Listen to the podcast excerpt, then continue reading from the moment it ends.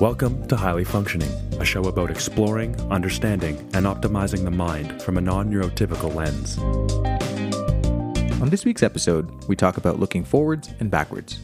We touch on the differences, pros, and cons of depth and breadth thinking, and talk about the ways in which we intake, integrate, and generate new knowledge differently. A key concept we touched on is managing people with principles as opposed to rules, using agile and design thinking on yourself, and how anxiety can result in impulsive thinking and or analysis paralysis. As always, thank you for listening. Be sure to subscribe on YouTube and your favorite podcasting app. Follow us and like us on Facebook at facebook.com slash highlyfunctioning. And if you like our content, consider supporting us at highlyfunctioning.ca. There you'll find bonus content, Q&As, and be able to provide direct input on how you can change the show. Hey Winston, how's it going? Hey David, I'm good. How are you? Um, I'm doing all right. I'm doing better than I have been in a little while, so that's good. Yeah, I think it shows on your face too. Mm. Um, so today, I, I'm just going to start with like sort of the title of of my upcoming book, long upcoming. It's it's a while away, but um, and and it's sort of talking about how some people look at the world versus others. And I think there's something specifically related to uh, autistic people, but not necessarily. Um, so the the title I've come up with is running in reverse. Um, One thing before that, I don't think you've actually mentioned on the podcast that you got your diagnosis. oh, I don't know. I've gotten my official autism diagnosis a couple of months ago, um, which was a big weight off my shoulders because I first sort of I knew something was off, so to speak, with my mind more than anxiety and depression Mhm. for like a year and a half to two years now, and I and I was searching for some understanding of what that was. Um, and you know, it was, it was about one year ago that I, no, maybe yeah, it was about a year and a bit ago that I was confident that it was Asperger's or autism, but to have like someone with a medical degree actually confirm that is obviously beneficial over just thinking about it on my own. So Mhm. it was good. Um, yeah, and so I've been really thinking about how why I was the way I was, right, and and how I used to behave and how I used to deal with the world. Um, and so I had this vivid image come forward of you know someone sprinting forward as fast as they can, but their head is turned backward and they're only looking at the things as they pass them, right? And so I was able to maneuver, and you know you can get somewhere but I ended up, you know, at 24, waking up being like, oh, wow, I'm totally in the wrong uh, state of, of being, right? Um, and it, it, there's sort of two issues at play, but one of the two is definitely the autism, right? And the sort of need to, because it was like there was too much data that I didn't, for some reason, I was prone to action.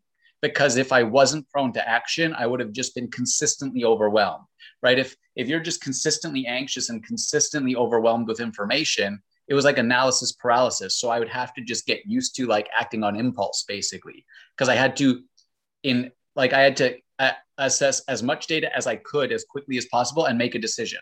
Otherwise it was just going to be endless analysis. Um, and at some point that sort of got ahead of me and i ended up just running quicker than i could analyze and analyzing after the fact right um, and and that happened. I'm trying. I'm still trying to pinpoint when it really took hold because it wasn't that way since I was a kid. It was at some point I lost control. I think, um, and then I found that interesting in terms of sort of because the the data processing is, is, seems to be a commonality with uh, you know other people with uh, autism is having lots of data and wanting to be sure to analyze it properly.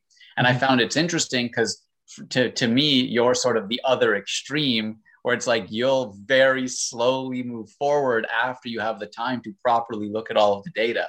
Whereas that lifestyle would have terrified me when I was younger. So I had to just sprint forward. And so that's sort of what I'm interested in thinking about right now is I think there's, um, you know, some people would call it empiricism, right? Like making decisions based just on data not necessarily on principles, mm-hmm. right? Or like you de- derive principles only from the data, right? Mm-hmm. Um, and so it was really interesting because uh, not we haven't released it, but you and I had a long conversation about like what does philosophy give someone or objectivism in particular, and we were talking about like ter- changing the lens of how one is walking, and so actually maybe you're also walking in reverse. You're you're you move so slowly because every step you take, you want to make sure that everything is correct, but you can never be certain you're moving in the right direction. Not certain because there's always probability of something else going on.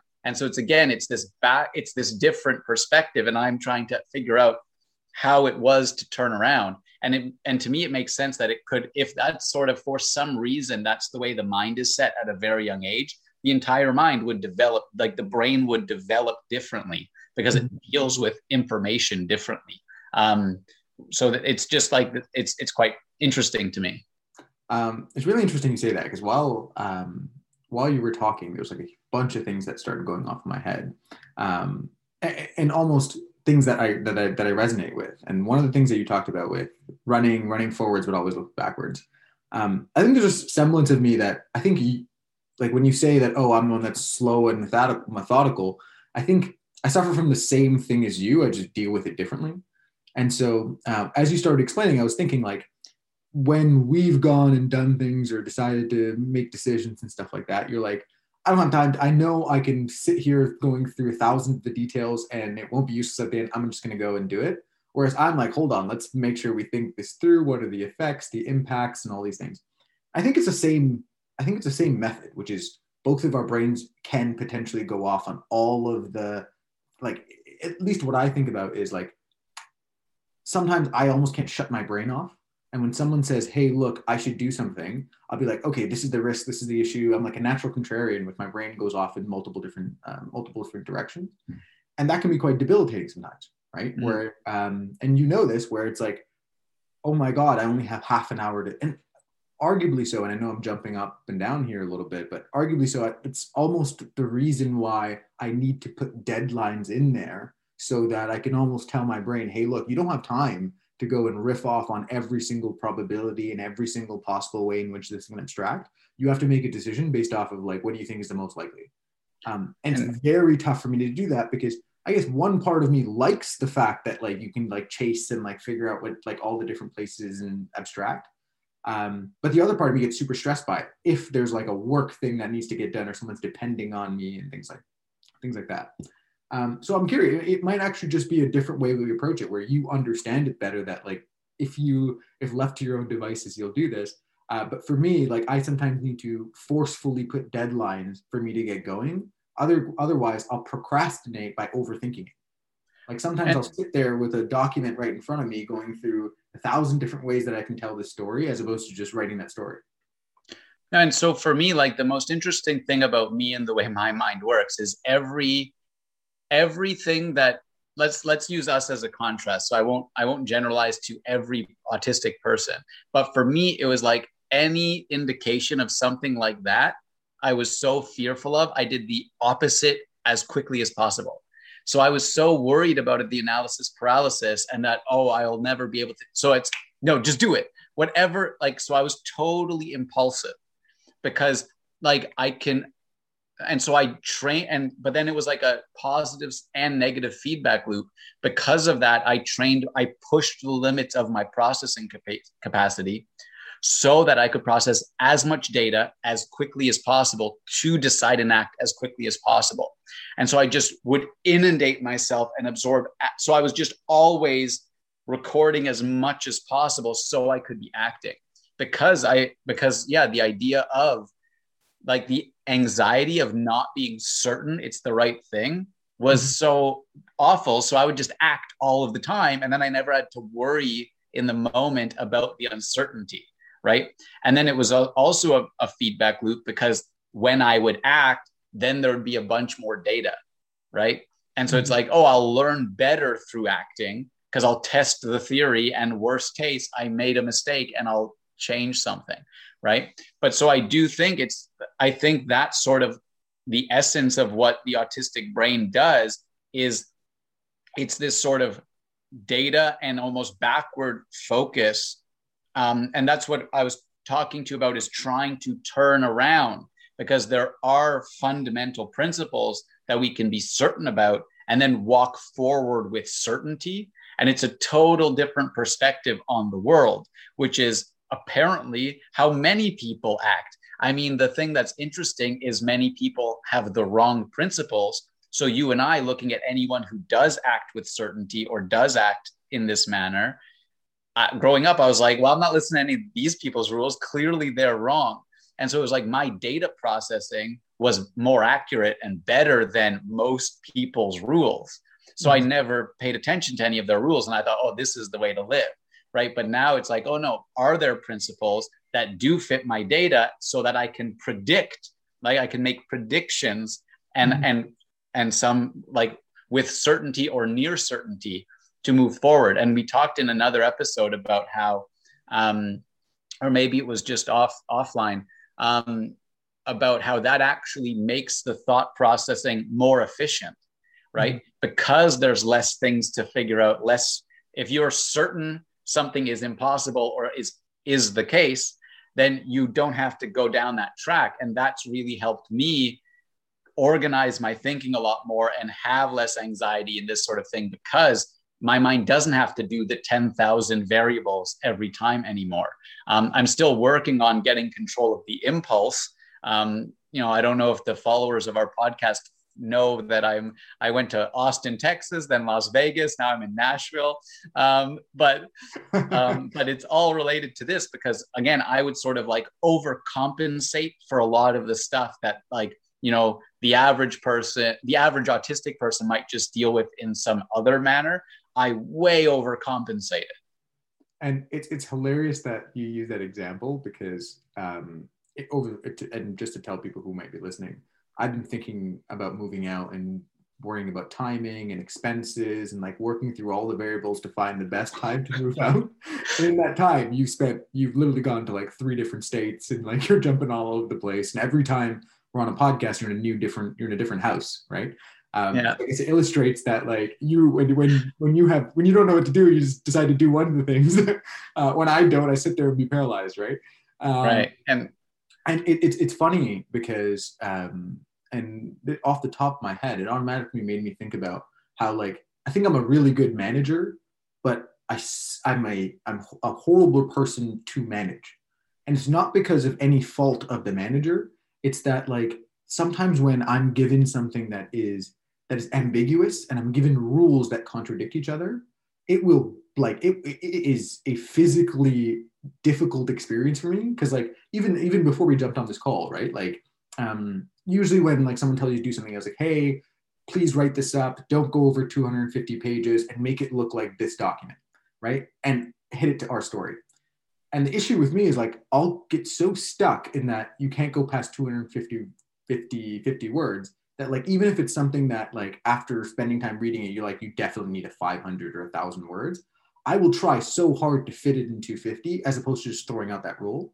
Um, and I'll, I'll find that like i will consistently get stuck in these things where it's like if you can't um, if the rules or if i'm not given principles but instead i'm given rules it becomes very hard for me when those rules aren't perfectly um, perfectly aligned with each other. And part of the reason why i think i might be a good manager is because i never give hard and fast rules. I always give principles, like think about what the client would want to hear or think about those type of things. Um, and the one little side thing I wanted to say is, you know how you talked about like um, you realize that it's better to at a certain point just decide to do. Um, this is what agile is. I don't know if you're familiar with agile, but um, like it, it's it hit me so clearly that like what I'm doing in my head is almost like a waterfall approach, where you try to hit every single little thing that you need to get done over a year period but in a period of a year like all of the relevant pieces have changed. So now you got to change everything and like you end up procrastinating really slow. Whereas as to your point like and similar in agile if after you finish that like six week sprint of what you need to do anything else that you didn't cover you throw out and you start up all over again. And it's almost like as you mentioned those extra thoughts instead of having to spend time going through all those extra thoughts and distractions you almost throw them out and go these are the only ones that are useful. It probably isn't worth my time spending more time getting any more extra information. Yeah, it, it resonates, but I like, and I agree, and I think that's a good process. And in terms of like the amount of knowledge I've gained about everything to do with all of my businesses just by doing stuff and then like recorrecting in two months or three months it's been huge right and i mean that's what they say like entrepreneurs entrepreneurs need to do and, and this sort of thing but one of the issues i've i have because of my approach um, is i have and this is what i was consistently told sort of as a kid um, like right through university i have a hard time with depth of thought mm-hmm. right i i almost stifled my ability to think deeply because I so focused and leaned on my ability to process broadly, like a lot of data really quickly. What's the best decision in this moment?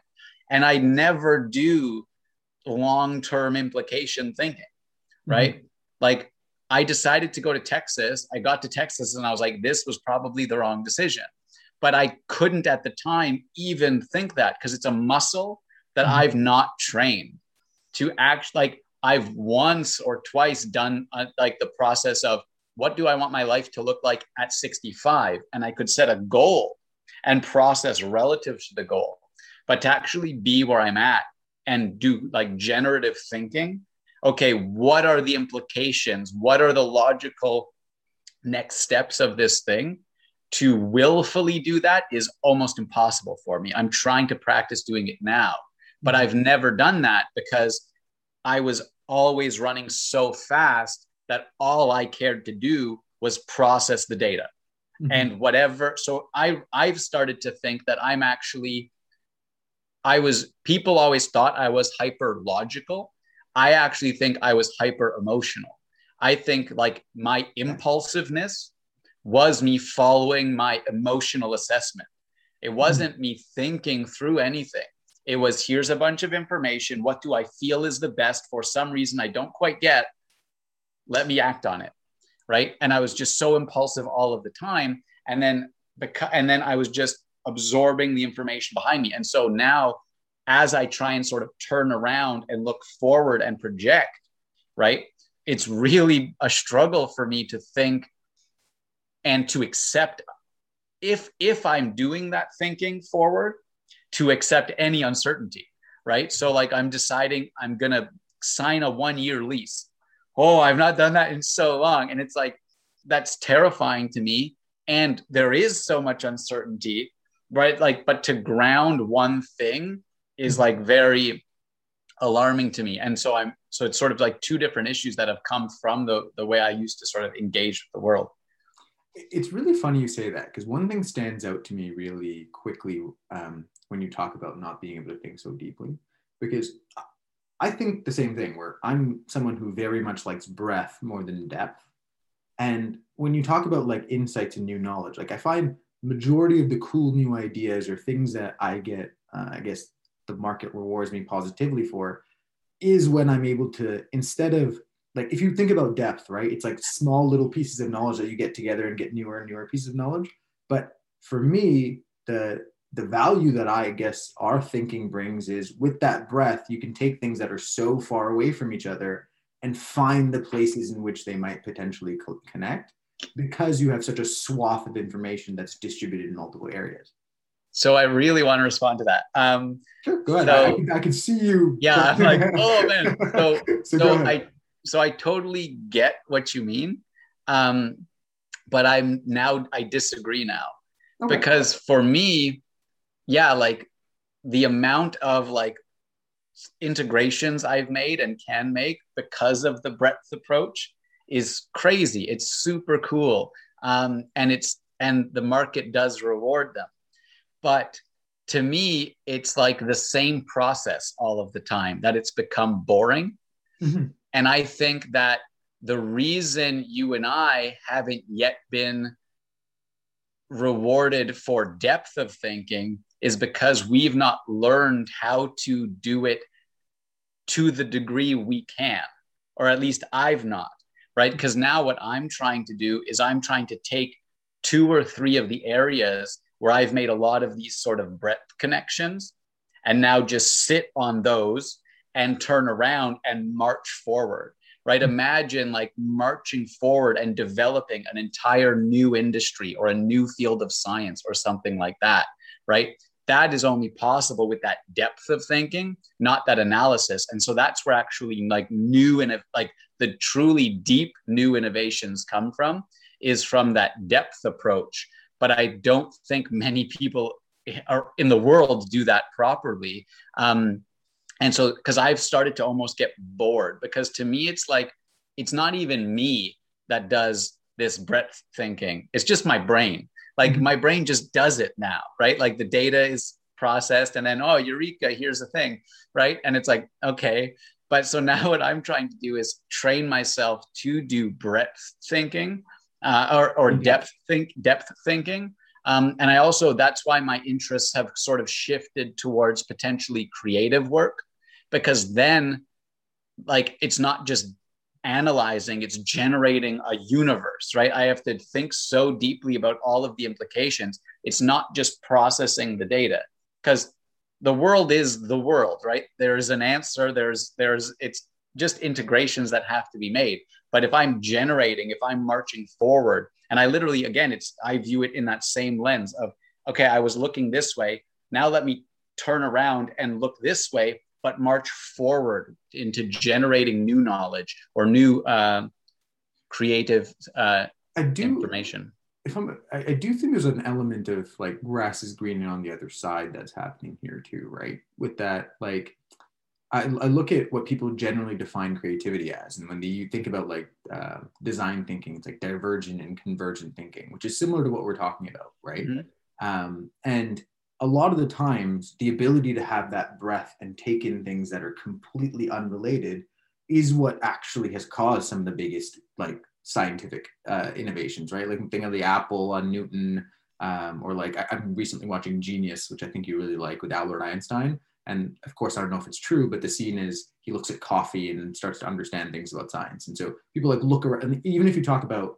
like the greatest physicist of all time right? Like he talks about my the biggest discoveries i've ever done. And that's why i think there's like this weird middle ground there where it's like if you listen to richard feynman he always is like i'm never actually sitting here thinking about like formulas and stuff. I'm just going out in the world and looking around and being like oh cool like how does this in- how does this integrate with the knowledge that i have? And so like i feel like it's a mix of both right? You have to be able to do both um, in iterations. It's like mm. focus on the ideas that you're having like and any engineer or anyone who's worked focused on a deep, deep focused on a deep problem will tell you. Sooner or later you're just spinning your wheels and like you got to like get up and do something else and then you're doing it and you're like oh man like why didn't i why didn't i think about that and like that's part of the reason why they have like ping pong tables and things like that to try to get you outside of convergent thinking and focusing on like the key small ideas and try to look around to see if there's any like connections that you make. So I think like yeah. and and it seems to be that like there's a lot of grass is green on the other side and on both sides of the fence, right? Like I talk to some people who are specialists and they talk about, damn man, I wish I could be a generalist and like understand how all these things work. And there's me who's like, well, like I can't do the actual thing because you're the specialist that knows all the like nooks and crannies of this thing.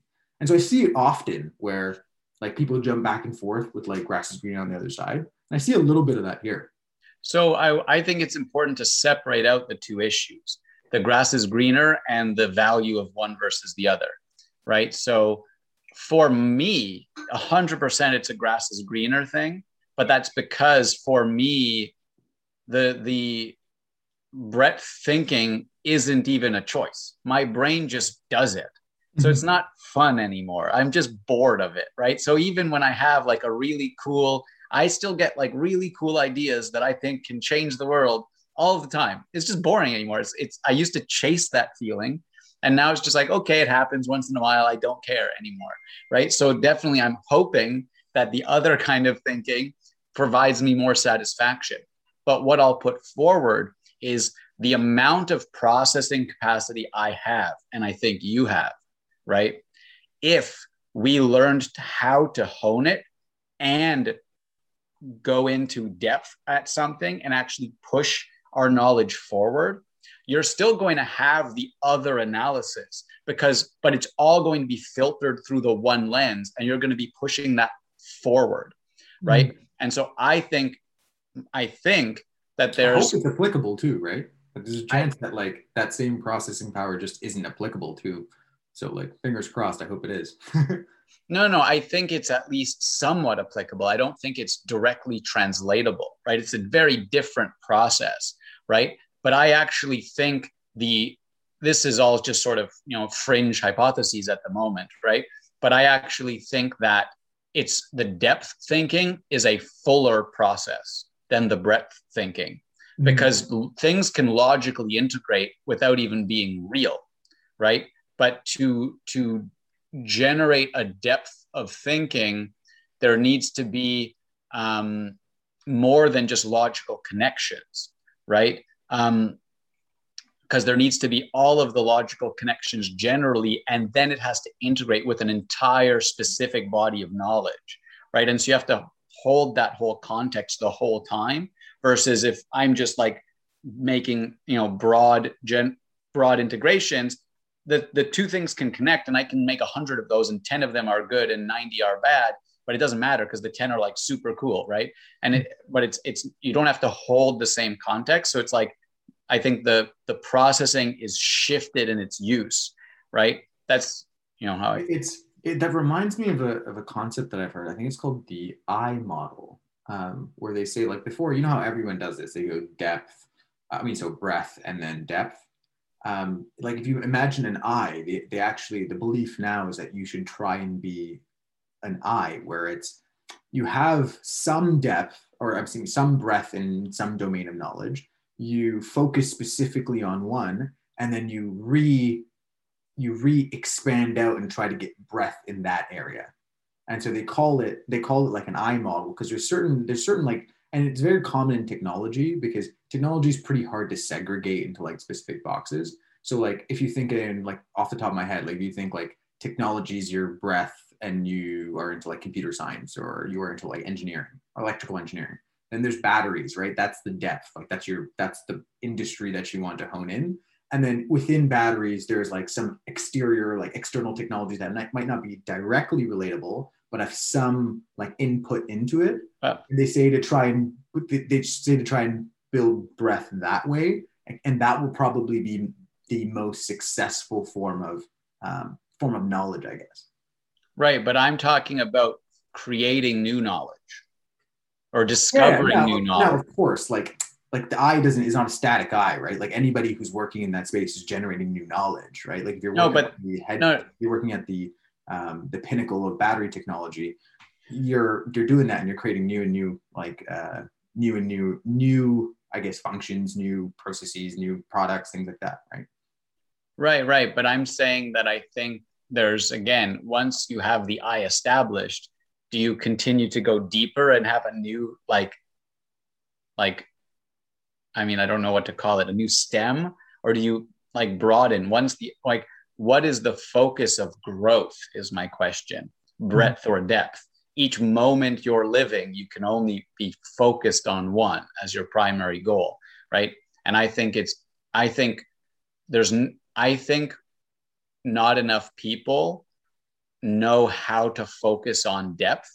Mm-hmm. and people like you and i because no one taught us how to focus on depth properly learned to focus on breadth. I agree.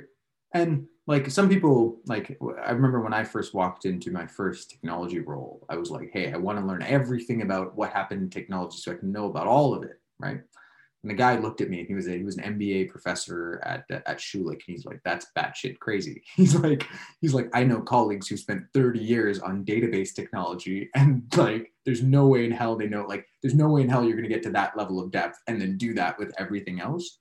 So like, I do think like that this whole like we are essentially talking about frameworks, right? And like it's not going to be a clear eye and a clear T or a clear breath. Like everyone like dips in and dips out on every single one of these. So I think it's more of a general way to think about like if you dive into psychology or you dive into like um, I, I hate just pulling ideas off the top of my head like that, like examples. But as you dive into big battery technology, as the previous example, you'll start to see new frontiers and new things open up that you start going deeper and wider into. So yeah, so what comes to mind then is more so like um, you know a light shining out, right? What I'm talking about is you and I are used to again, it's sort of like we're looking backward at the breadth of things, and we want to make sure it all integrates into our understanding. But then what I can do is turn around with that understanding and shine a new light forward, right? And mm-hmm. so when I'm shining that new light forward, I can choose like regardless if if I choose to walk straight ahead or like zigzag within it. The whole idea is the approach is different. It's a generative approach rather than a like the mind can either uh, consume or produce in any given moment. And mm-hmm. I think you and I are more often consuming data to understand and integrate. And then sometimes, as a benefit, we make new integrations because it's the only way the data will integrate in our minds. Mm-hmm. What I'm saying instead is, I want to stop my mind from primarily consuming. I want to take all of the stuff that I know as a foundation and turn around and see what my mind can produce. Right. And so, without like, so I totally understand what you're saying But like and but see the like the framework i guess the asperger part of my head that's like oh there's something that you're mixing here is that like that's a different framework than the breadth and depth right like you're talking about consumption and then putting it forward you can argue that that's what we do when we do anything like right now what i'm doing is looking backwards and taking all the knowledge that i have and bringing it forward into um, into what i say now of okay. course talking about creating new knowledge and saying something that no one else has thought before uh, but that's like the process of learning, taking things, applying it, integrating it, changing it. Whereas the breadth and depth is sort of what is the feeder of knowledge that you're taking in? Is it very focused and specific knowledge about a specific topic that you're trying to get new information into? Or are you getting a breadth of knowledge of multiple different things that are coming in? Do you see how it's like two frameworks yeah, no. intertwined? Yeah, no, that's a very good thing to separate out. I appreciate that. I think the confusion in my mind is the point I brought up earlier, which was no one taught us how to, or no one taught me how to think deeply properly, right? Mm-hmm. Or the value of it. Because I think the value of deep thinking in particular would be generative. It's they're not the same thing, but I think that's where it becomes really valuable. Whereas if I I do not understand why someone would spend four years studying some specific battle of the Civil War, right? Mm-hmm. So that's depth of thinking of history, right? But I don't think that's the, like, if you're, I think if you're generating knowledge or mm-hmm. discovering knowledge, it's more common with a depth approach, right? To, mm-hmm. to try and, to try and broadly generate knowledge in like 20 areas would be very so I, agree that they're not the same but i think there's a sort of intersection of which is more com which how which two fit together more often and, and we're like we're in reality simplifying very nuanced subjects right like the mm. easiest example that would be engineering uh, like if you're a physicist depth of knowledge is way more important um, if you're an engineer breadth of knowledge is more important because there's a lot of engineers. Like if you look at Elon, right, he takes multiple different things from multiple different areas of engineering and puts them together to make a rocket. But if you're trying to change the nature of energy conservation when it comes to batteries and you're a physicist, it'd be really important for you to understand the depth of everything about, um, I guess, battery physics. Um, so like it's also dependent on the field but, and the thing and stuff like that, right? But the question I have is when you come to a new piece of knowledge, when you come to an integration that you make, right? So someone discovers something new about um, a chemical property of nickel, mm-hmm. right? Mm-hmm. What do they then do with that? How do they aim to develop that? They can aim to be broad, or they can aim to be deep, or they can aim to um, n- neither, right? They can go on to processing and finding another small or big, you know, net discovery, right? Yeah, I think and we're I, agreeing. I think we're agreeing with each other on like on top of each other. Where it's um, all, all I was trying to say is that there's just um, there are nuances to when it's better for, and I think you can agree that there's like depending on what you want to do, one will be better than the other. And your point still stands that like I I agree. Like maybe we haven't um, spent much time learning how to go in depth. And so that brings me to a question, which yeah. is what have you learned now about deep thinking that you didn't know before. No, and so this is where I think it connects to how I started the episode with the running in reverse, right? I think I never even understood the concept of deep thinking because it was never proven to be valuable. I understood things so quickly just by processing the data that all the knowledge I had was stored as if it was broad knowledge. Because if ever there was an issue that came up that I didn't understand, I could very quickly understand it mm-hmm. by just being told the data. So I never had to study something deeply because all of the information is there and I could just dig into it, which actually relates to some another topic I want to talk about, which I think you'll find really fascinating. Um, but so I never learned to think deeply because it was never needed. Because if ever I needed to learn something that other people would consider deep, I could learn it very quickly on the spot if it integrated with everything else. Right. And so, what was your question? Uh, one is oh, what have you learned uh, now in terms of right. like, like what was the huge thing, or even maybe it's not a maybe it's a series of small things, but what have you learned now that you've been exploring deep thinking much much more broadly?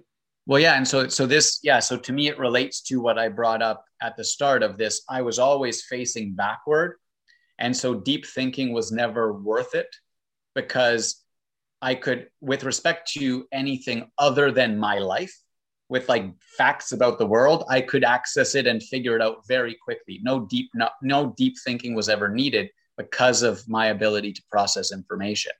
But now, as I've turned around, I've found that getting a bunch of data and coming to the integrations to like increment forward a step is super dull it's not that exciting right there's there's just yeah it's not that difficult for me to do if i'm focused on generative thinking to generate a bunch of little integrations you know at the fringes so instead what i'm hoping is that it's more interesting to choose one area and to j- do a lot of generative thinking in that pathway and when i do it in my mind when i think that way it's so much more fascinating and it's a lot more difficult. And it actually, I wouldn't have been able to do it two years ago because it requires actual like initiation of thought, which I used to not actually be able to do. Right. Mm-hmm. I could never choose to speak to myself in my mind and explore an idea and really understand it and move forward. I could get information and process it and hear the results.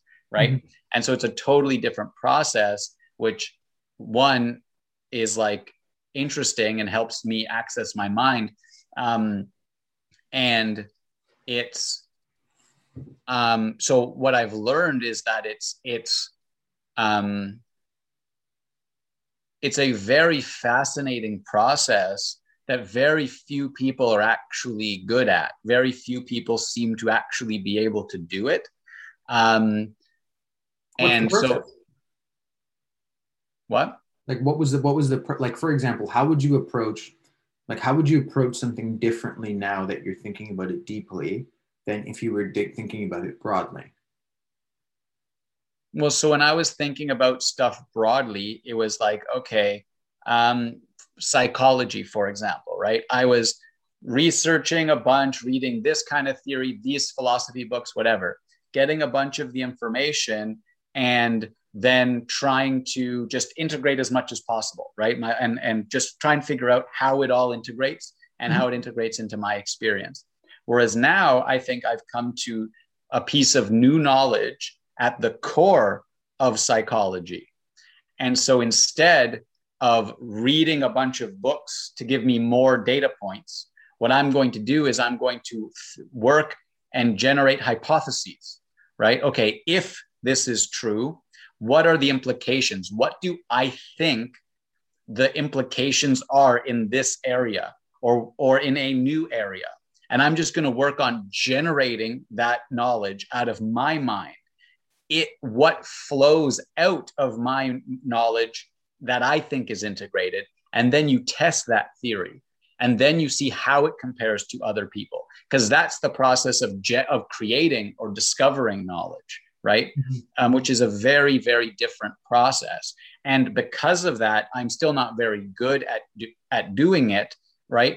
But So that's the process I want to be able to consistently do in my mind. Okay, I have this theory and I can either like, so a, a sort of data processing hack would be okay, anytime I see anything, how does the theory relate to that piece of information?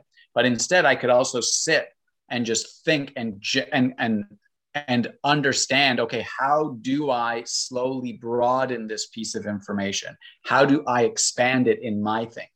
Um, and I, I, literally experience it as a different phenomenon in my mind right? Mm-hmm. it's literally like instead of looking at the data in my mind i try and move forward um, and see what the way that i the way that i think about that is like instead of i guess i'm just showing what visualizes in my head but instead of taking a few different ideas and finding out how they connect. It's like think of it like puzzle pieces that you've already put together, and now you're like, okay, what are what's the puzzle that's next to it, right? It's like instead of trying to find like sort of um, wires or webs in which they connect, you're like, okay, what are the new webs that are out there that no one else has connected it with?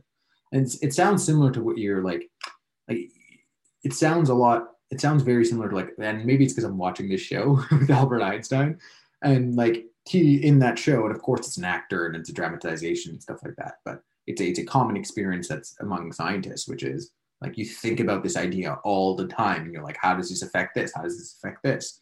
And it sort of like integrates what I talked about earlier, which is that like they are still thinking very deeply and they're always thinking about it. But the time that they, the time that they come up with this new eureka moment is they're thinking about it in the back of their head and this new piece of information that's completely outside of this domain connects with this. Whereas if they weren't thinking about that and were just thinking about things as large, the apple falling down was the apple falling down um, as it has fallen down all the time. But because I'm thinking about gravity, that's why the apple makes sense. Is that right? Yeah, I think that makes sense. And I guess I'm doing exactly what a breath thinker would be doing, which is integrating stuff that's in multiple different areas and making connections. Right. And and I mean that's it's obviously that's an important part. You want to always be seeing okay how does reality interact with your theory or whatever it is you're like trying to be a creative or generative thinker about right? But the difference is like I, I use myself as sort of like an extreme example. I was always just open to all of the data and anything could integrate to anything right? Maybe you were more focused you had like a few domains of interest but it was always about i'll absorb all of the information in this domain of interest right? Um, and so and so that's very different than yeah moving forward on a theory and you're still open but then oh like this could be a foundational piece that really helps advance it or you know this this 30% of the theory wasn't as strong as it could be and now it is. But that's very different than it's connecting to this other thing right? And it's still like you know what are you focused on? What are what are you moving forward with right?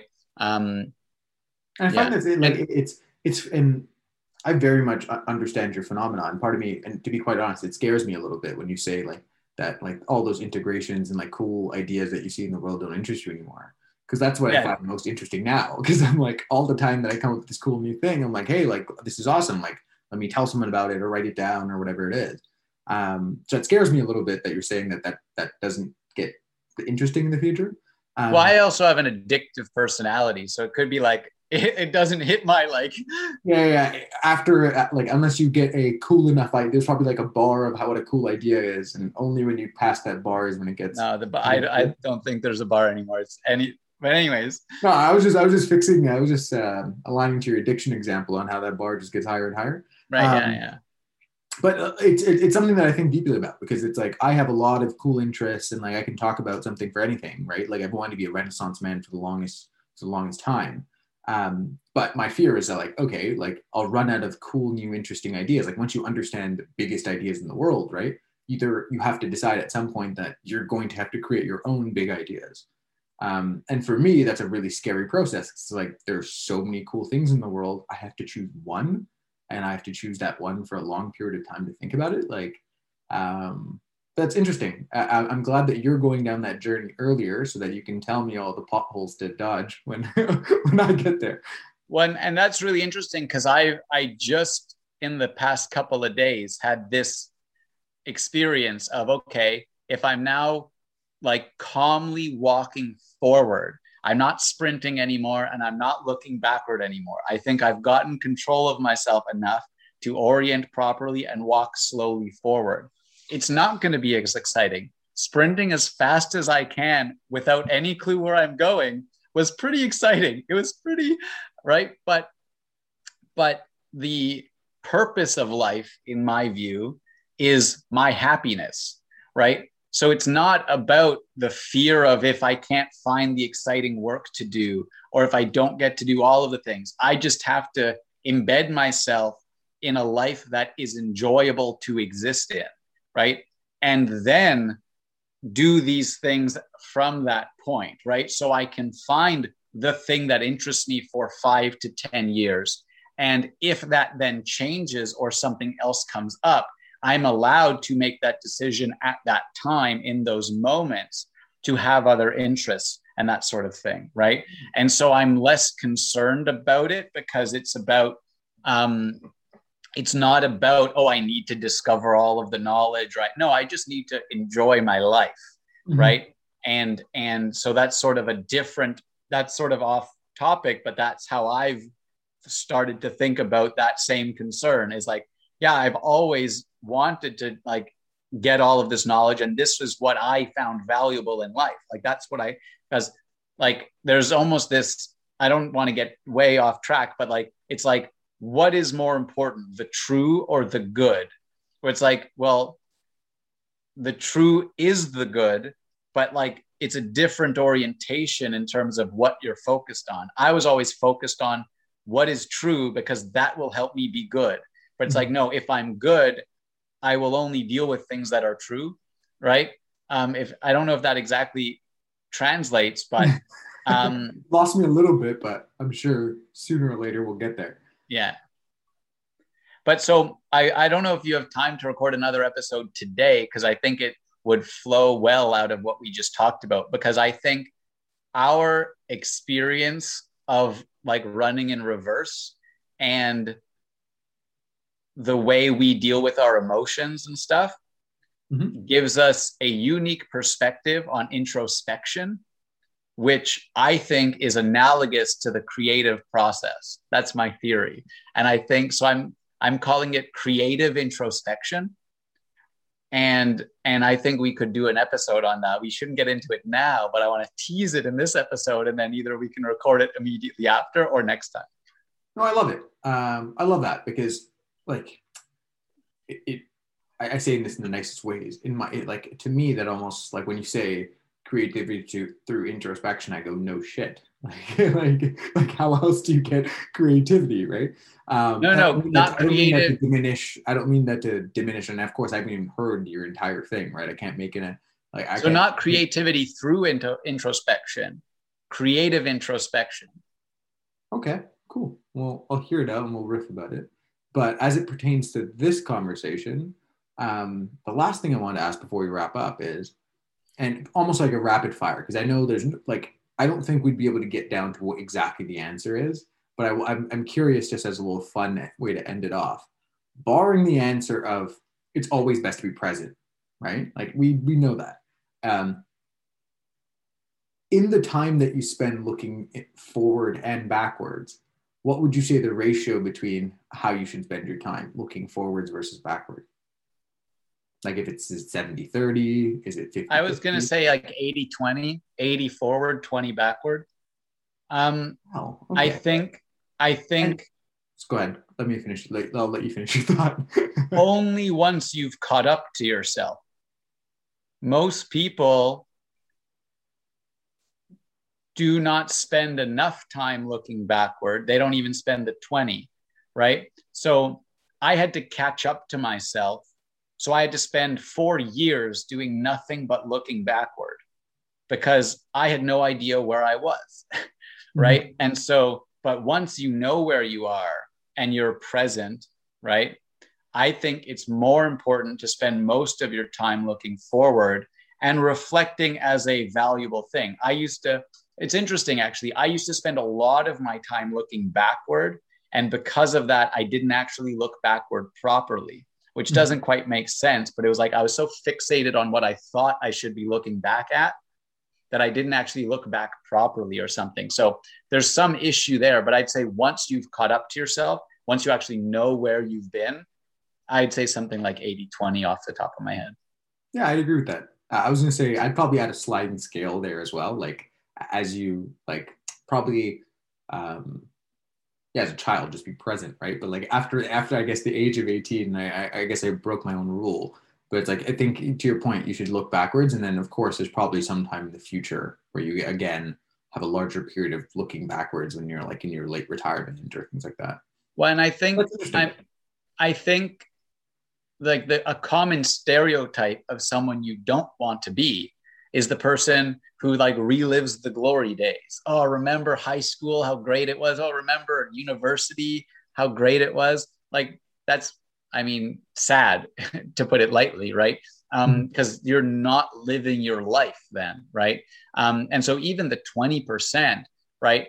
I I think it's valuable only for like sort of the emotional value it can give you of like reminiscing, looking through photos, but uh, like it's a skill to do that appropriately. I think most people do it inappropriately. And there's the there's a thing where I think there's benefits to like and to your point it's like looking backwards and being like i'm grateful for the places that i've been and and things like that and and of course this starts to go down as you become more and more self-aware but i think look every now and then i try to spend like after every week or two weeks i try to spend time looking back being like okay like what could i have done better this week where was i like a shitty person? Like things like that. I think that probably and to your point probably takes up most of the 20% after you but, become more self-aware.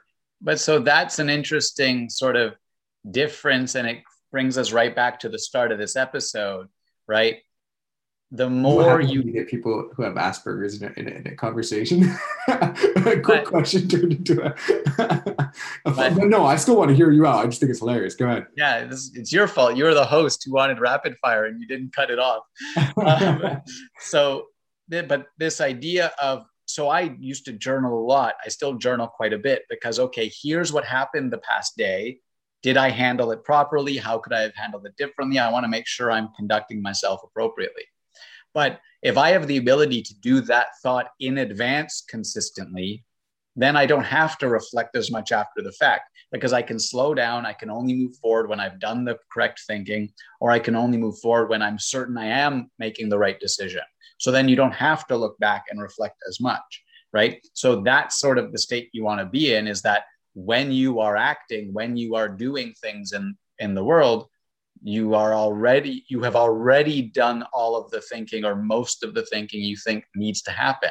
So you're only looking back to reminisce and enjoy great memories, trips, you know, loved ones who've passed away, not to think about did I act appropriately? That should be the state you're trying to exist in is acting appropriately, right?